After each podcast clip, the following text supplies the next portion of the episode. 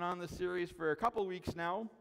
Uh, we started off unpacking this idea of seek and how that is not just a simply, you know, go and look under the rug for whatever you're looking for, but when the Bible uses the word seek, it's talking about a desire, um, a, a craving to see whatever it is you're seeking, whether it's an achievement or it's a, to find a person. Um, it is not just simply looking, but it is a craving, a desire, a passion that just will not subside until we find it. And so we started off by saying that we are to seek God in that way because God seeks us with that kind of reckless abandon. We looked at the parable of the sheep, how God is like a shepherd who abandons the 99 to go find the one, and we would consider that to be pretty reckless. But God uh, seeks us, not just when we first got saved, but every single day He comes after us with that reckless abandon. And so our response as believers is simply to seek God with that same energy, that same excitement, that same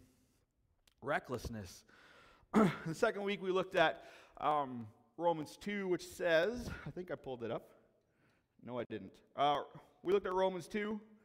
Um, Romans 2.29 says that those with a changed heart will seek the praise of God.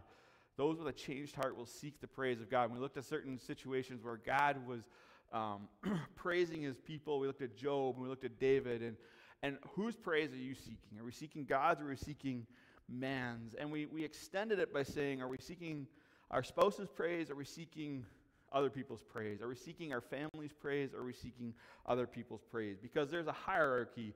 We don't go seeking everybody. We, we have those that are closest to us. And what does our family think of us? What does our spouse think of us? What does our church think of us? Because these are the priority. These are the important connections that God has put in our life.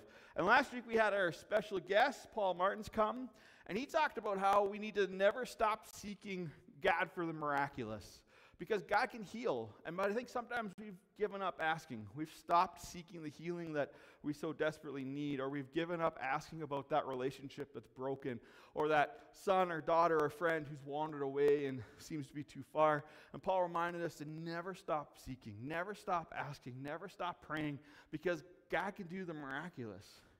No matter how hopeless a situation may be, God can do what only God can do, and He can move and do great and amazing things that situation. So never stop seeking. And this morning, we're going to talk about how we as believers should be seeking the lost, seeking those who are far from God, seeking those who maybe don't have a relationship with God. And this all comes from a passage of Scripture that if you've been in church for a long time, you probably have this one memorized but it is important to always come back to. Matthew 28, verses 19 to 20. Therefore, go and make disciples of all nations, baptizing them in the name of the Father, the Son, and the Holy Spirit. Teach these new disciples to obey all commands I have given you, and be sure of this I am with you always, even to the end of the age. But verse 19 is where we want us to go. Therefore, go and make disciples. And in order to make disciples, you need to do something that is probably painfully obvious, but maybe we forget. We need to actually seek out those who are far from God. We need to be looking for somebody who's not a disciple in order to make disciples, right? I mean, there's the method of we just, you know, make babies. You can just physically make disciples. There's that option, but, um, huh? Life hack. Um, but that's not what. That's not the only way. God calls us to seek out those who are far from him, to, to see the kingdom come, to see the kingdom expanded, and to be witnesses of the good things that God has done in and through us. and I think part of the problem with this idea of seeking the lost is that the church has been sold this idea that um, Christianity is not about everyone else, it's all about me. It's all about my forgiveness. It's all about my relationship with God. It's all about my devotion time. It's all about it's me, me, me, me, me. And you, when you go through the New Testament, you read through Scripture, you don't get that idea of it's all about me, it's all about the community. Right? So in the Old Testament, God never God was less concerned about saving an individual, but God wanted to see whole families come to relationship with him. He wanted to see whole clans of families come to relationship. In fact, in the New, in Deuteronomy, he said, I want to see the nations see the relationship I have with Israel, and that all nations would come and be saved through what is happening in Israel. God's plan has always been bigger and broader than just one individual. And we need to not forget that, that we are part of this great, grandiose plan to see the world changed, to see the kingdom come, to see it realized in our day. and so God, Jesus says, Go make disciples. And I think this whole individualistic idea has started to influence other areas of our faith. I was reading through, and uh, 1 Corinthians 12, a passage that we just read not too long ago, about how we are the body and everyone has a part. And 1 Corinthians 12 finishes with this: We are all, are we all apostles? Are we all prophets? Are we all teachers? We, do we all have the power to do miracles? Do we all have the gift of healing? Do we all have the ability to speak in unknown languages? Do we all have the ability to interpret unknown languages? Of course not. You should earnestly desire the most helpful gifts, but now let me show you a way that is mm, to show you a way of life that is best of all. and then Paul would go into 1 Corinthians 13, which is the love chapter. But if you view Christianity as it's all about me and you he- see that verse, desire the more helpful gifts, some translations probably say, seek the greater gifts, is what it would say. what we interpret that then is that we are supposed to seek out these greater gifts, these other gifts, as part of our spiritual checklist. Look at me, I'm growing because I have the gift of prophecy. I have the gift of speaking in tongues, which is kind of that Pentecostal cornerstone. We talk about that a lot. Well, we don't because we don't talk. Anyways, as Pentecostals, it's kind of a big part of what is in our statement of faith, which we're talking about on Sunday or on Wednesday. Um, but there's this perception that something must be wrong if I don't have these gifts. I have listened to pastors talk about how they were raised in a church that emphasized the need to speak in tongues or to speak prophetic things, and because they didn't, they felt like something was wrong with them. Well, these gifts aren't all about you, and it's not all about me. It's all about how they are used in the setting of the church, and more importantly, the setting of ministry. We don't just get these gifts for, to check the box and be like, hey, look at me. But we get the gift of healing because we have people in our community who need to see the, the power of God expressed in their life. We have people in our community who need healing. And so we take the gift not just be, hey, look at me, I can heal people, but hey, I see that you're hurting. Can I, can I speak healing into your life? We're coming to people who are hurting and lost and they need a word from God. That's where the gift of prophecy comes in because you can speak into things that you don't have any former knowledge of. Words of knowledge, words of wisdom. These are these gifts are not designed for all about me. They're designed to make us effective in our ministry. You don't have to be able to speak in tongues to have a flourishing prayer life. Guess what? You can have a flourishing prayer life speaking English. It's not necessary. That gift is necessary when you are using context that God has put you in. it's not all about me, it's all about reaching out. It's all about that whole idea because the Great Commission, these last words Jesus gave the disciples, were not just for the disciples, it's for each and every one of us who call Jesus our Lord and Savior. And the, the heartbeat of the church, the mission of the church, the purpose of every single person after salvation is this go make disciples. And that all sounds fine and dandy, but then I'm sure all of us have heard this story, have heard the message like this before, and you're like, but how do I do that? Right? If I cut it off now and be like, go make disciples, good luck. You know, everyone's like, I ain't doing that because I don't, I don't know what I'm doing. I don't feel comfortable. and so this morning, we're going to do something a little bit different. Um, I'm going to give you what I say are four of the more practical tips when it comes to sharing your faith. And what it ultimately comes down to is just a willingness to be willing to be used right? It's just a willingness that when the opportunity comes, you're not going to make it weird.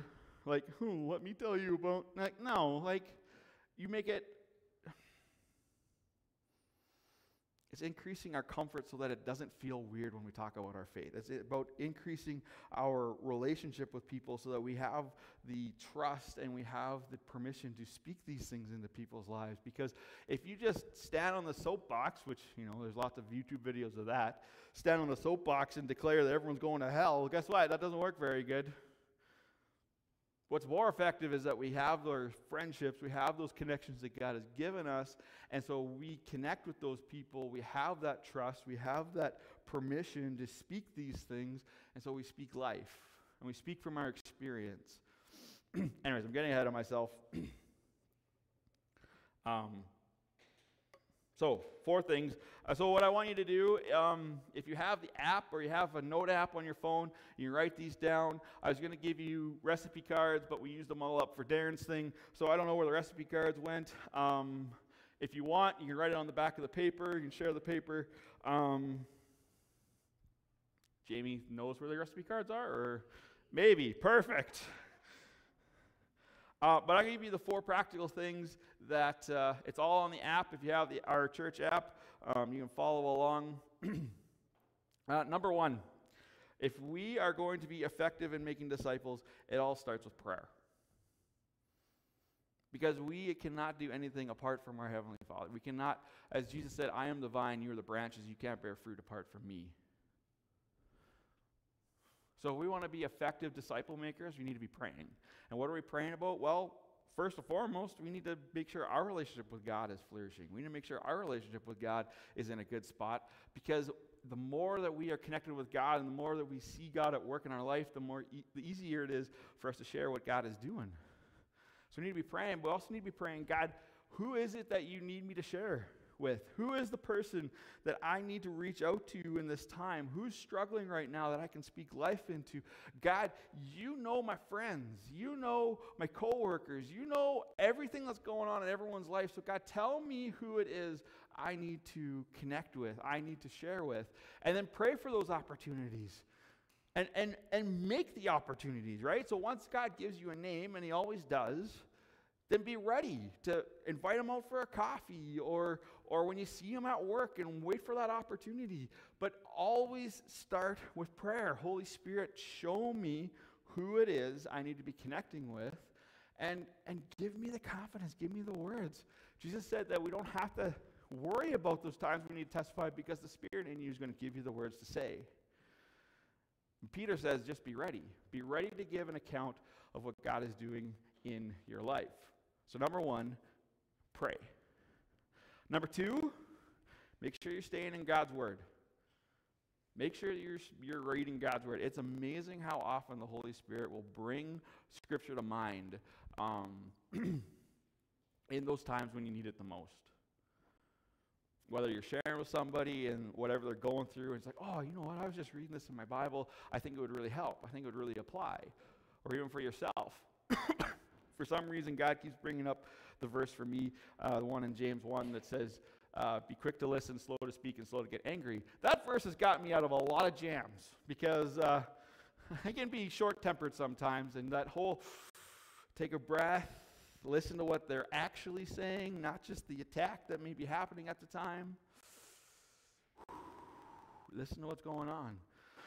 But we don't get those scriptures. We don't have those moments if we're not in God's Word. And I'm, my encouragement for you is that if you don't read God's, reg, God's Word regularly, don't pick a scripture plan that's too much for you and just power through it for the sake of powering through it, but read through it slowly and meditatively so that it gets into your heart and your mind.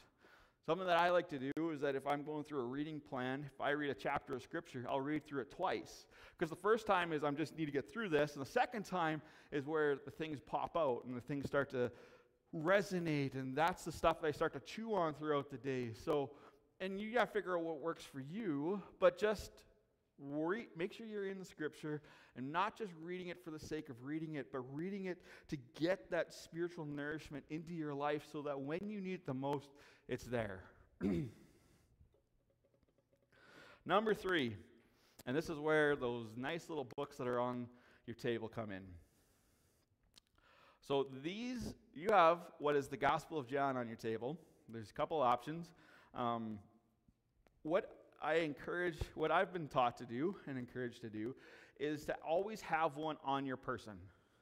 And the Gospel of John is one of those really important passages in one of those important books in Scripture because it lays out who Jesus is that Jesus was God, that Jesus has this plan, that you need to be born again, that you need to find your hope in Christ and Christ alone. And so, what we need to get in the habit of doing is just carrying it with you so that in those times where people need that little bit of encouragement, they need that little bit of pick me up, you actually have something to give them.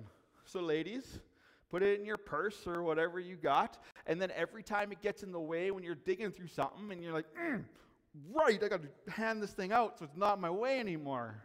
Guys, put it on the truck, put it on the dash.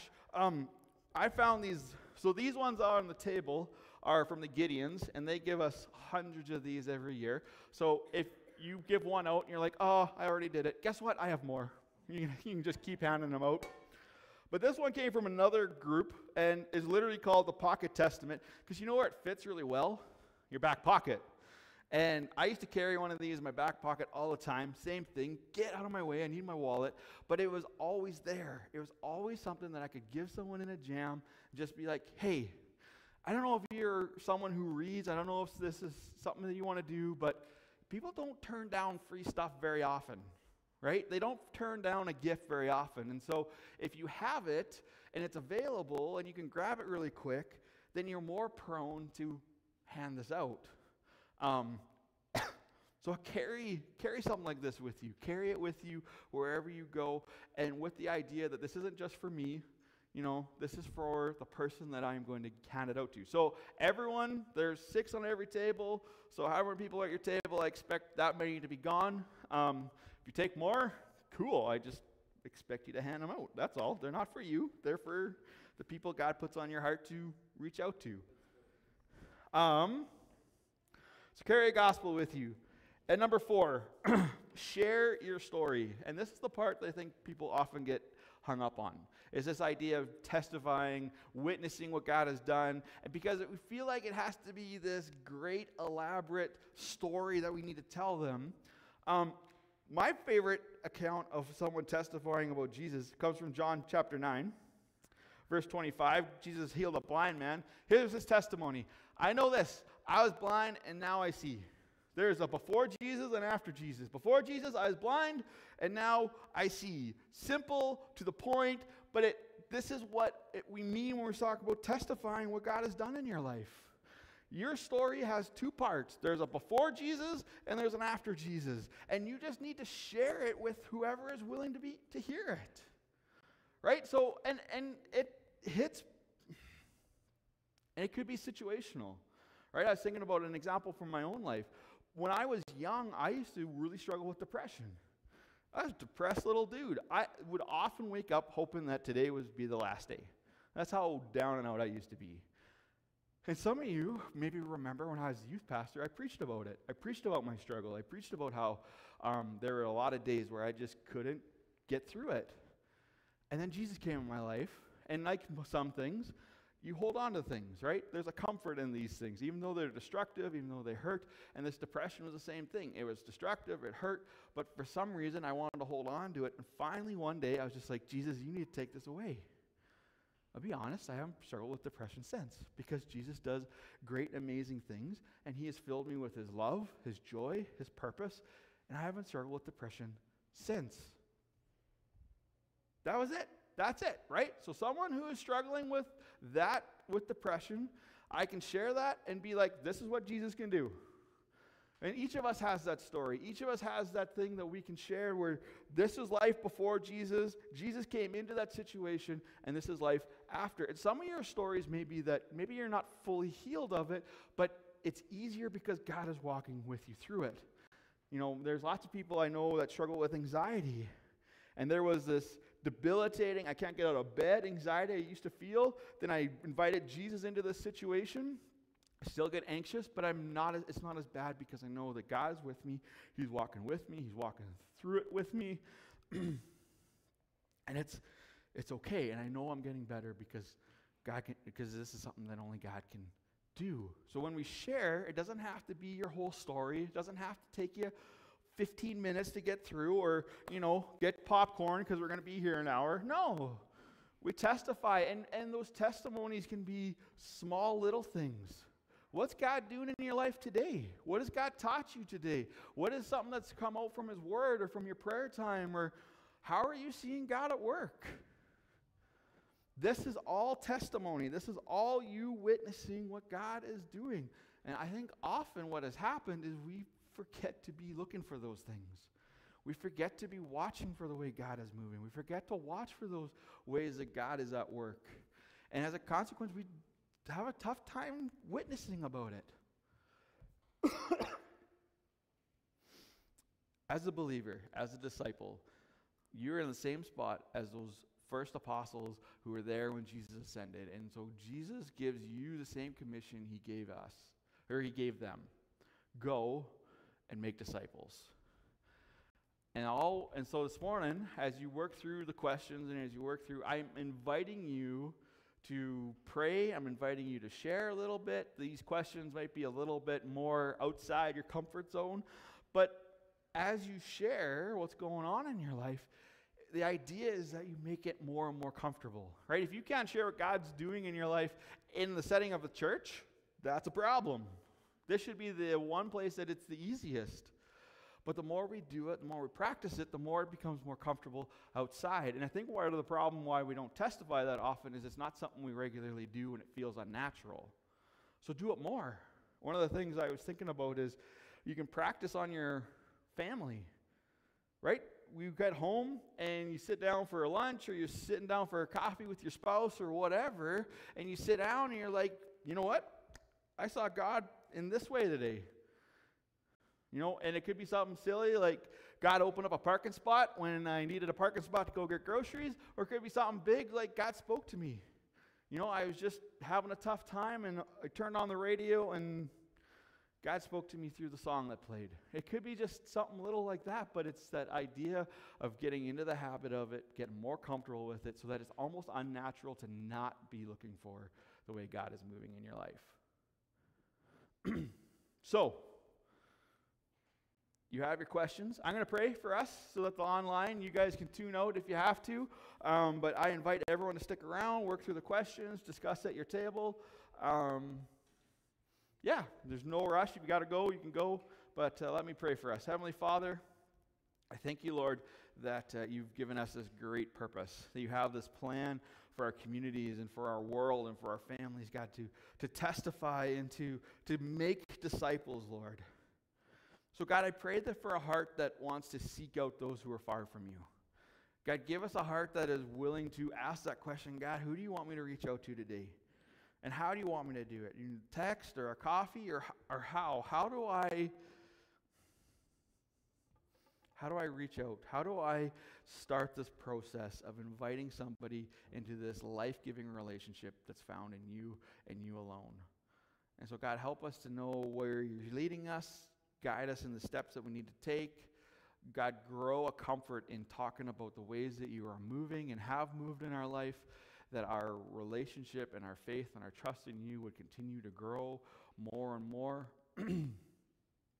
Because this is the Great Commission. This is the great purpose. This is the heartbeat of the church to go and make disciples of our communities, of our province, of our nation, and of the nations of the world. God gives a heart for that, gives a passion for that. And we know that it's not about changing whole communities, it's changing one person at a time. So, God, give us that one person. Show us who it is that we can speak life into and give us the confidence, the willingness to be used by you to do just that. Jesus, we love you. Thank you that we go, we don't do these things alone, that you walk with us, that you've given us the gifts and the abilities we need to do it well. And so, God, may we trust the strength, may we trust the Spirit dwelling within us to do what only you can do in and through us. We pray this in your mighty name, Lord Jesus. Amen.